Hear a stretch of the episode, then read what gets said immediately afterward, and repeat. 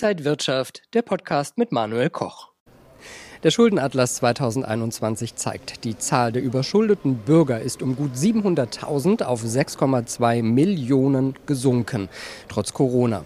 Die Überschuldungsquote ist seit langer Zeit zum ersten Mal wieder unter 9 Prozent gegangen unter allen Erwachsenen in Deutschland. Woran liegt das und was heißt das jetzt genau? Das kann man lesen, wenn man kein Geld ausgeben kann macht man auch keine Schulden. Das ist der eine Aspekt. Der andere Aspekt ist natürlich, äh, dass diejenigen, die kein Geld ausgeben können, dann Schulden zurückgezahlt haben. Also wir haben einen doppelten Entlastungseffekt. Aber auch das gehört so weit dazu. Das wird auslaufen. Ich bin mir sicher. Im nächsten Frühjahr, wenn die Nachzahlungen für die Heizkostenperiode kommen sollten, dann wird so mancher Haushalt wieder große Nöte haben. Dann wird die Verschuldung wieder ansteigen. Also im Augenblick haben wir quasi einen heilenden Effekt, Anführungszeichen, durch Corona. Aber der wächst sich leider aus. Wir schauen jetzt gleich auf die weiter steigende Inflationsrate in den USA und der DAX kämpft weiter mit der 16.000 Punkte Marke. Wo könnte es dahin gehen? Das alles jetzt bei Inside Markets hier von der Frankfurter Börse. Ich bin Manuel Koch. Herzlich willkommen. Kräftig gestiegen ist die Inflationsrate in den USA auf 6,2 Prozent im Oktober.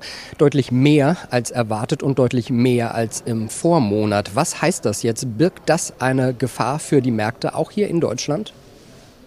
Es wird diskutiert, ob die US-Notenbank hinter die Zinskurve zurückgefallen ist. Also quasi äh, die FED als der, der Hase den Inflationsigel gar nicht erreichen kann.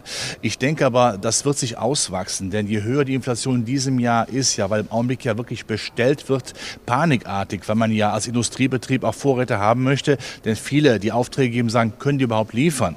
Aber im nächsten Jahr, wie Lager aufgefüllt sind, sind, wieder aufgefüllt sind, dann werden wir feststellen, dass der Inflationsdruck nachlassen wird. Und das hilft dann definitiv den Notenbank zu sagen, seht ihr, ist nur vorübergehend. Aber die Inflation wird insgesamt höher als vor Corona sein. Aber das interessiert die Notenbanken nicht. Und das hilft dann der Wirtschaft und eben auch den Aktienmärkten. Wie können sich Anleger jetzt vor Inflation schützen? Muss man zum Beispiel Gold im Depot haben?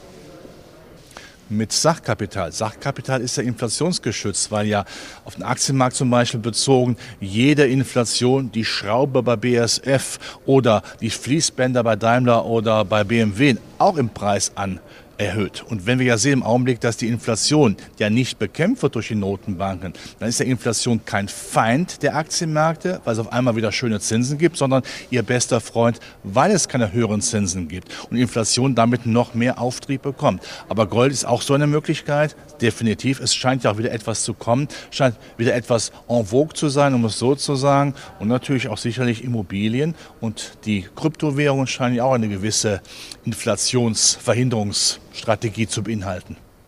Der DAX kämpft weiter um die Marke von 16.000 Punkten. Welche Themen beschäftigen den deutschen Leitindex? Im negativen Sinne natürlich die Inflationsangst, die Zinsangst, das macht die Konjunktur, dieses Stagflationsszenario hält sich ja. Aber ich bin mir sicher, im nächsten Jahr werden wir feststellen, die Inflation kommt ein gutes Stück runter, auch wenn sie absolut hoch bleibt entspannt natürlich. Dann sehen wir, die Konjunktur wird im Frühjahr, wenn Corona sich ein bisschen gemildert hat, natürlich dafür sorgen, dass die Aufträge, die im Augenblick nicht abgearbeitet werden können, dann im nächsten Jahr abgearbeitet werden, weil auch die Rohstoffengpässe, Lieferengpässe sich dann entspannen. Und interessanterweise, das muss man sehr klar erkennen, zwei Dinge. Erstens, die OPEC, warum erhöht die die Mengen nicht? Weil sie genau wissen, im nächsten Jahr sind die Lager wieder aufgefüllt und dann plumpst der Ölpreis da unten, das will sie nicht. Wenn man sich feststellt, dass ja im Augenblick die Chinesen als der größte Ölimporteur der Welt im Augenblick so wenig Öl importieren wie seit drei Jahren nicht mehr, dann sind die Lager irgendwann definitiv voll. Und der Transportindex, Baltic Dry Index nennt man den, die Frachtraten, die fallen wie ein Stein.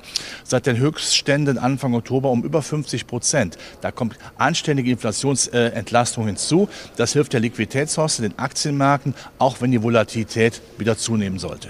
Und wie sollten sich Anleger jetzt aufstellen?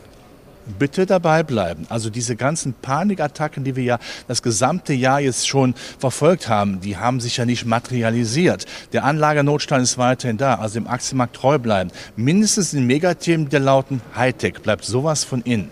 Klimaschutz, die neue Ampelkoalition macht es ja auch für Europa dann möglich. Wir haben eine industrielle Beschleunigung, Konjunktur, das hilft den Industriewerten. Und der Anlagernotstand ist ja fast schon sprichwörtlich. Da sollte man, wenn der Markt runtergeht, by the dips heißt so schön, wieder reingehen. Und wer Angst hat, der nimmt Jetzt wissen Sie, was kommt. Natürlich die regelmäßigen Aktiensparpläne. Äh, wenn nicht jetzt, wann dann? Bald ist Weihnachten. Ein wunderbares Geschenk für die Enkelkinder, für die Kinder oder für sich selbst.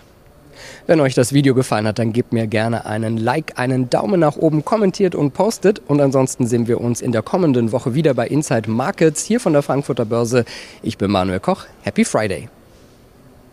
Und wenn euch diese Sendung gefallen hat, dann abonniert gerne den Podcast von Inside Wirtschaft und gebt uns ein Like.